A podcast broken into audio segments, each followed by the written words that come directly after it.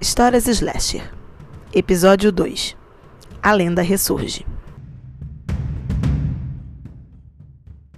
Eram 7 horas da manhã do dia seguinte. Ana Clara acorda e se dirige para a cozinha. Chegando lá, encontra Pietro. Oi, bom dia, diz ele. Dormiu bem? Oi, bom dia. Dormi bem sim. E você? Nossa, eu também. Essa chuva foi tudo para dormir, hein? Um tempinho assim, nossa, tudo de bom. É, realmente, diz a garota. Ei, quer café? Oferece Pietro. Bom, tecnicamente eu não deveria aceitar café de um estranho, né? É, mas tecnicamente nós não somos mais tão estranhos assim, né? Os dois dêem risada e Pietro lhe dá uma xícara de café. Mas, hein, me diz uma coisa, indaga Ana Clara. Como vieram parar aqui mesmo? Acho que ontem na vila você comentou que nunca tinha vindo pra cá, né? Isso. Exato. Esse castelo é descendência do Caio e do Rafa. Eles nos convidaram para passar uma semana aqui. Estamos todos de férias também. E está sendo muito bom. Confesso, conhecer toda a região. Nossa, é incrível. Mas me diz uma coisa, Ana. A vila de vocês, como fazem para ter sinal? Porque ali é uma floresta, né? É uma excelente pergunta, diz a garota.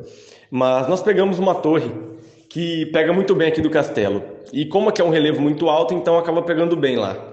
Ah, entendi, bacana. Bom, a região de vocês é maravilhosa. Tô amando tudo isso. Os dois continuam conversando por mais alguns instantes, até escutarem uma frase um tanto quanto enigmática de Daniel. Mas que merda é essa? Foi quando então os dois se dirigem até onde estava o garoto. Ele estava parado bem em frente à porta de entrada do castelo, e essa estava aberta. O que Ana Clara e Pietro veem lhes espanta também. A ponte levadiça, que dava caminho para a chegada ao local, estava desestruturada. Suas vigas, suas estruturas que faziam a ponte subir e abaixar quando necessário, estavam rachadas. Mas o que é isso? Indaga Ana Clara. Eu não sei. Será que a chuva pode ter feito isso? Questiona Daniel. Eu não sei, mano. Eu realmente não sei, responde Pietro. Bom, eu acho melhor chamar os outros, diz Ana Clara. Ela então sobe para chamar a galera. A turma desce, mesmo que um pouco desorientada, e Silvio questiona. Ei, o que foi que aconteceu? Então Daniel aponta. Olhem para aquilo. Que merda é essa? A chuva pode ter feito isso? Mas que droga, começam os burburinhos lá atrás. Bruno Ferreira então se aproxima para analisar a estrutura das vigas. E o que vê não é nada bom. Nunca que a chuva ocasionaria algo assim. Isso aqui é corte. Isso foi cortado por um machado, sendo mais específico. O quê? Começa Rafael. Gente, Sara atenta. Olhem o nível do rio. Ele subiu também. Meio que estamos presos aqui. Tá. A grande questão é a seguinte. Quem de vocês fez isso? Questiona Bruno, que já estava irritado. Calma lá. Como assim quem de vocês fez isso? Indaga Caio, indo pra frente. Calma o quê? Bruno então saca a arma e aponta para Caio. Calma o quê? Ei, calma, começam os murmúrios lá atrás. Bruno, abaixa essa arma, diz Stefan. Abaixa essa arma agora. Ah, Stefan, qual é? Tá na cara que um deles fez isso. Tentaram nos manter aqui a noite toda. Até o Wagner com aquela história. É, e pelo jeito eu tava certo, né? Diz Wagner. Olha o tanto que o rio subiu. Se fosse embora, alguma coisa pior poderia ter acontecido. Tá bom, dane-se, um deles é o culpado. Um de nós? Por quê? Por que não você ou qualquer um de seus amigos? Responde Vanessa de prontidão. Não estou acusando ninguém, mas também não venha acusar a gente. É verdade, Bruno, complementa Felipe. Você não disse que além de vocês tinha um lenhador na vila? Você não disse que foi um machado? Por que não ele? Tá bom, repete. Chega! Pablo grita prontamente. Chega! Se ficarmos nessa, não vamos resolver nada. A gente tem que se acalmar. Todo mundo. É, o Pablo tem razão, emenda Diego. Vamos ver se dá pra gente reparar alguma coisa. Tem como consertar de alguma forma. Os meninos estão certos, diz Alice. Dá arma pro Stefan, Bruno. Bruno, me dá a arma, diz Stefan também. Até que Bruno cede e entrega a arma ao amigo. Em meio a tudo aquilo, Bruno Moura diz... Ei, pessoal, vou tentar entrar em contato com a minha equipe. Vê se eles conseguem chegar até nós, ajudar de alguma forma. Tudo bem, Bruno. Obrigado, responde Rafael. Bom, gente, eu preciso de um ar. diz Henrique, saindo do castelo. É, eu também. Sibeli vai atrás. Nossa, não acredito que isso está acontecendo mesmo, diz Bianca Felipe. É, nem eu. Mas acho que para você a história ficou mais interessante ainda, não é, Bia? Felipe deu uma risada. É, você não está errado, não. Mas vamos ver o que acontece. Na parte de fora, Henrique caminha um pouco mais em direção ao rio. Quando chega perto, avista, presa a um palanque, uma caixa. Ei, pessoal, tem uma caixa bem ali. Sibeli, então, corre até ele e diz: eu pego, pode deixar. Sibeli se aproxima do objeto, agacha e o retira da água. Quando ela abre, solta um grito estrondoso. O que tinha na caixa era algo que amedrontaria todos ali até o fim de sua estadia no local. Era a cabeça do lenhador. E em sua testa estava grafado um X em laranja. E aí, gente, estão curtindo o episódio? Então aproveita para compartilhar o podcast com outras pessoas que gostem de terror como você. Assim você vai estar ajudando o Vivo Mórbido a chegar em outros lugares. Muito obrigada e vamos continuar com o nosso episódio. Quando todos viram aquilo, um surto se instalou imediatamente no local. Bruno Ferreira particularmente estava sem chão. Não sabia o que fazer, estava perdido. E muitos gritos eram ecoados por ali. Principalmente dos moradores da vila. Ei, ei, todos para dentro, gritava Silco, até que conseguiu juntar a turma toda dentro do castelo e fechou a porta. Depois de alguns minutos, a turma toda se reuniu na sala principal do castelo. Diego havia feito um chá de ervacinas com maracujá para tentar dar uma amenizada no pânico que todos haviam sofrido recentemente. Bruno Ferreira estava sentado, sozinho num canto, pensando muito. Dos moradores da vila, ele era o mais próximo de lenhador. E eu só não entendo porque alguém queria machucá-lo. Ele era uma boa pessoa, disse Sara a Estefa. Eu também não sei, Sara. Sinceramente, eu nem sei o que pensar agora. Pablo interrompe. De uma coisa eu sei. Quem fez isso com um amigo de vocês é a mesma pessoa que acabou com as estruturas da ponte, que cortou as vigas. É alguém que está querendo nos manter presos aqui. Alice está abraçada com Daniel e diz: mas quem? Quem faria algo do tipo? Bruno Moura, que estava sentado no chão, levanta-se e diz: pessoal, a realidade é a seguinte. O lugar mais próximo desse castelo é a vila de vocês. Se vocês e o lenhador eram os únicos moradores, não deve ter mais pessoas a quilômetros daqui. Eu nem consegui contato com a minha equipe. Por algum motivo, o sinal foi bloqueado. Eu vou continuar tentando, mas até agora nada. É, o Bruno tem razão, diz Caio. É uma região isolada. A pessoa que fez isso sabia do lugar, talvez até sabia que teria pessoas aqui. Algum desconhecido ou alguém daqui, diz Bianca. O que quer dizer exatamente com alguém daqui? Completa Diego. Qual é, pessoal? Grupo de pessoas reunidas, numa região isolada, num castelo. O cenário ideal para um assassino. Então está dizendo que um de nós pode ter feito isso? Disse Felipe. Exatamente. É clássico de filmes de terror. Pietro perde a paciência. Bianca, pelo amor de Deus, isso aqui é vida real. Se você quer assistir essa lixaiada, tudo bem. Mas porra, isso não é um filme, caralho. Isso. Essa é uma típica atitude de próxima vítima. Quem negligencia as regras. Quem não entende a real situação do que está acontecendo. Cuidado, Pietro, porque quando tirar a venda pode ser tarde demais. Silco, conta pra gente aquilo que você nos contar ontem sobre a lenda do Bobo da Corte, porque afinal existe um X, o mesmo X que estão nos quadros, na testa dele. Bobo da Corte? Interrompe Ana Clara. É uma lenda local, diz Stefan. Você não sabe, Ana, porque foi a última a chegar. Nem tivemos tempo de contar também, mas... é isso, é uma lenda, é o que é. Isso foi passado de geração para geração na nossa vila. Os meus avós sabiam, os meus pais, eu e minha irmã, e o pessoal que já estava também. Acho que a Bianca tá certa. De qualquer forma, eu prometi que ia contar para vocês, né? O restante da lenda. Então, se começa. Pessoal, o Bobo da Corte Foi uma figura que, não somente aqui, mas em diversos castelos ao redor do mundo, sempre foi uma figura muito importante, porque ele tinha a função de entreter, de divertir a família real. Mas o que aconteceu nesse lugar, por tudo que eu li, o que foi me passado, foi alguma coisa muito diferente. Coisas estranhas começaram a acontecer nesse castelo. Fico admirado do Caio e do Rafa não terem conhecimento sobre isso, já que eles são os descendentes da antiga realeza. Mas muitas coisas começaram a sumir do castelo, muitas coisas começaram a sair um pouco do controle, e tudo caiu em cima do Bobo da Corte.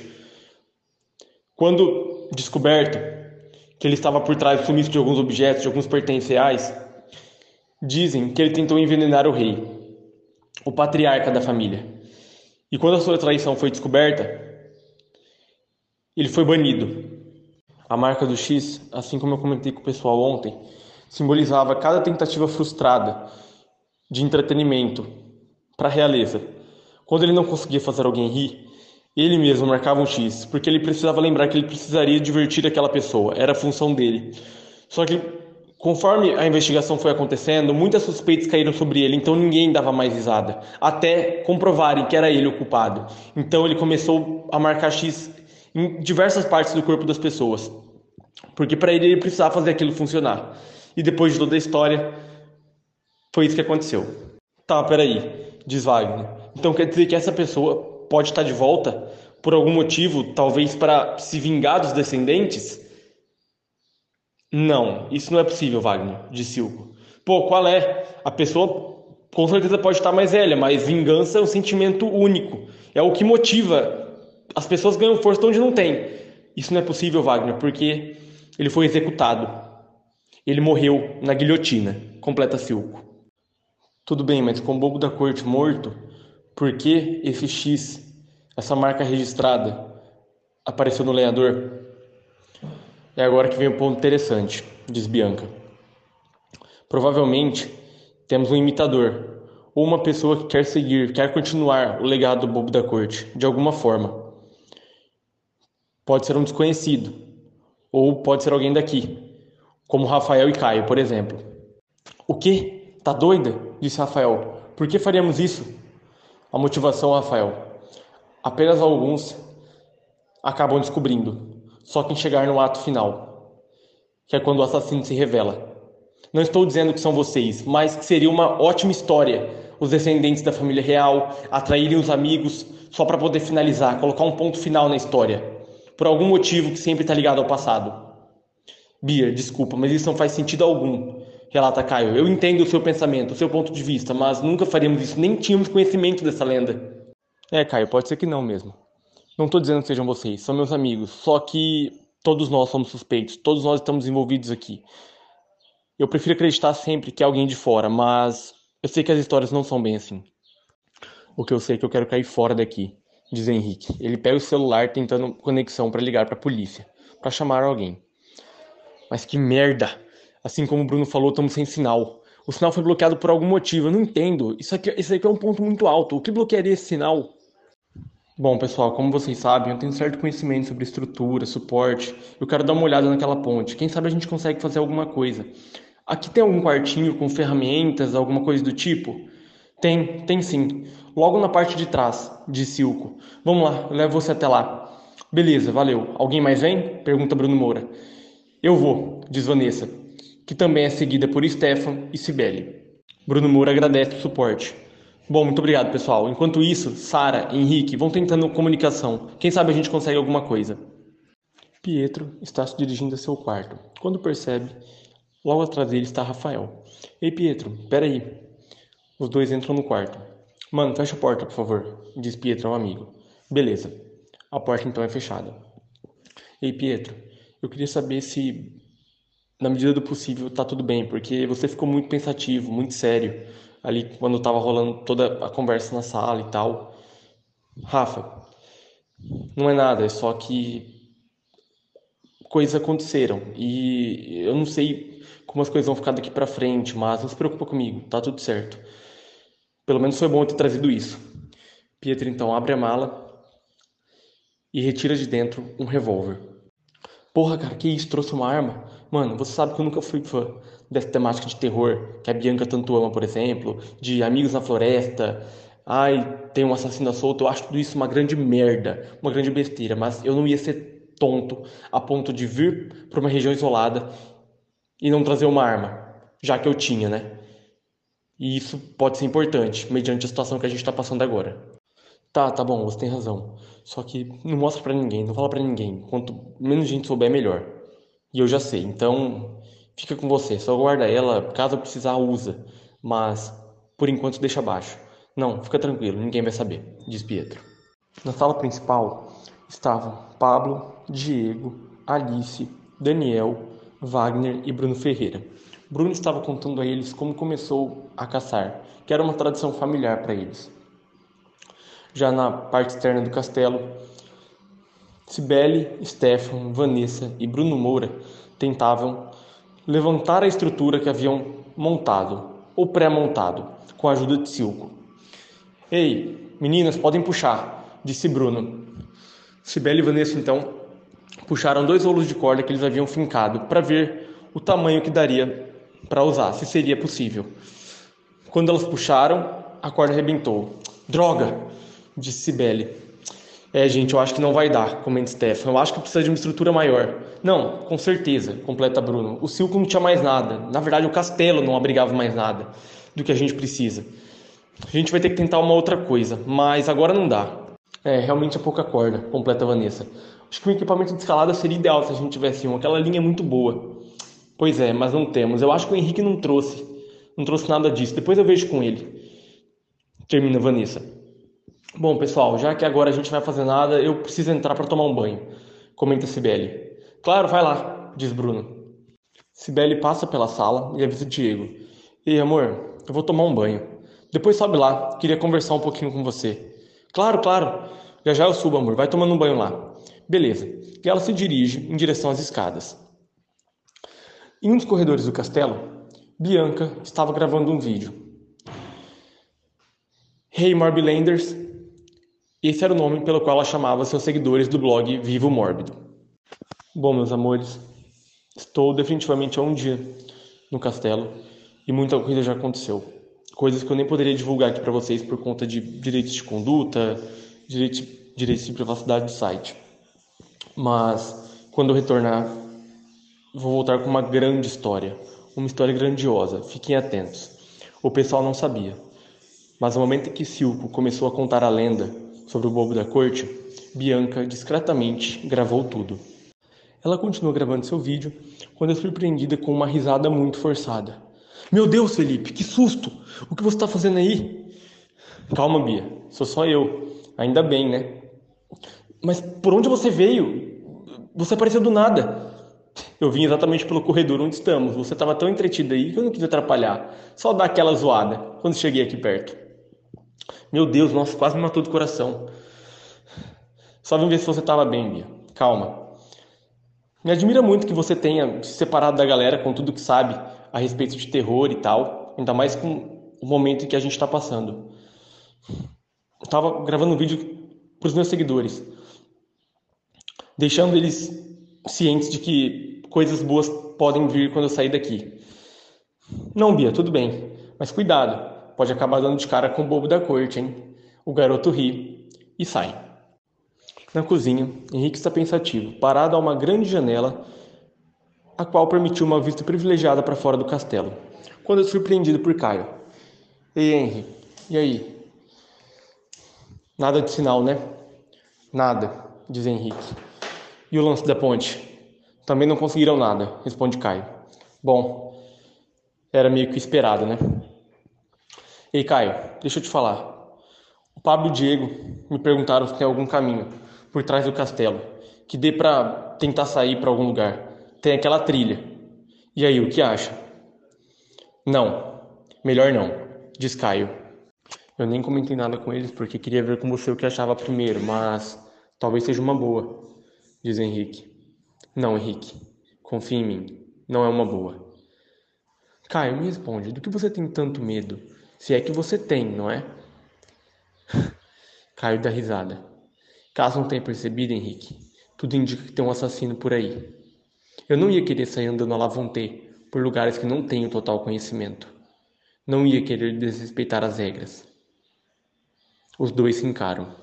Sibeli já havia tomado banho e acabara de se trocar. Quando então alguém bate na porta de seu quarto. Oi, quem é? Pergunta ela. Oi amor, sou eu. Responde, era Diego, seu namorado. Ela abre a porta. Oi amor. E aí, como é que você tá? Pergunta o namorado. Sinceramente, eu quero ir embora daqui. Quero ir embora o quanto antes. Eu sei. Eu também não consegui digerir o que aconteceu ainda, mas a galera tá trabalhando nisso. A gente vai achar um jeito, a gente vai achar uma saída. Tá bom, só se cuida. Pede Sibeli a Diego. Eu tô assustada. Eu sei, eu não vou deixar nada acontecer com você, diz o namorado. Os dois se beijam.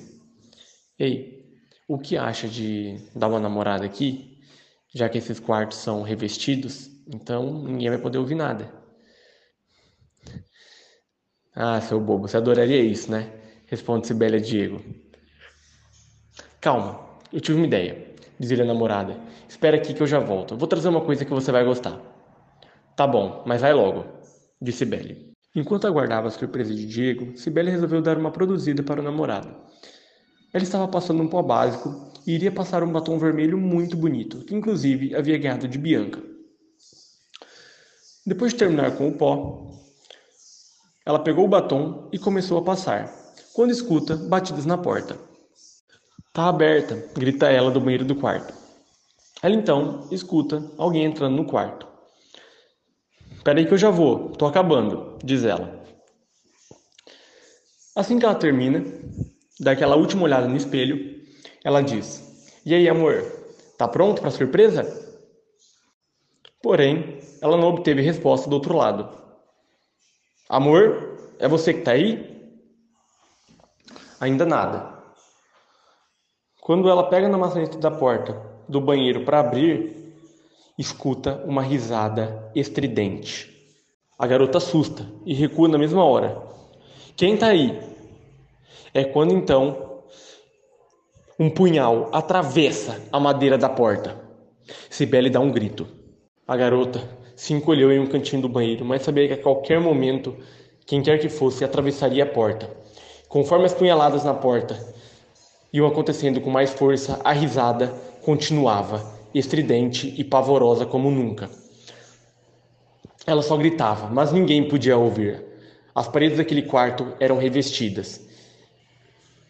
Quando Sibeli consegue finalmente visualizar a pessoa que estava por trás daquelas punhaladas, era um ser vestido de bobo da corte, com uma risada muito maléfica. Ele então foi para cima da garota, que conseguiu um breve desvio, mas seu braço foi acertado pelo punhal do assassino. Ai! Ela gritando muito, conseguiu sair do banheiro, mas não do quarto. Quando ela passou pela porta do banheiro, o assassino chuta suas costas com toda a força, fazendo ela se debater contra a cama. Ela cai no chão, muito atordoada, e o assassino lhe confere uma punhalada na barriga, com toda a força. A garota começou a chorar muito. Imaginou que ali fosse seu fim, não teria muito o que fazer. O assassino começa a circular pelo quarto, vendo que a garota não poderia fazer nada, além de gritar em vão.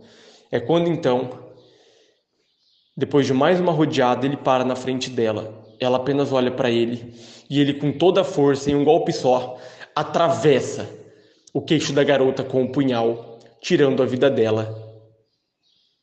Para finalizar seu serviço, o bobo da corte arrastava o corpo de Sibeli a passos lentos, de forma leve, até um outro quartinho, uma outra ala daquele enorme castelo. No quarto, existiam apenas um guarda-roupa e um gancho, fincado na parede, como se fosse para pendurar alguma coisa. O assassino, então, pendura o corpo de Sibeli naquele gancho e, por fim, retira seu punhal que estava no queixo da garota e o limpa, finalizando a tarefa. E aí, já tem alguma suspeita de quem é o nosso bobo da corte? Será que é alguém do pessoal da vila? Será que é da galera do Caio e do Rafa? Isso você só vai saber se continuar acompanhando a história Dark Fan Histórias Slasher aqui no podcast do Vivo Mórbido. Um grande abraço e até o próximo episódio.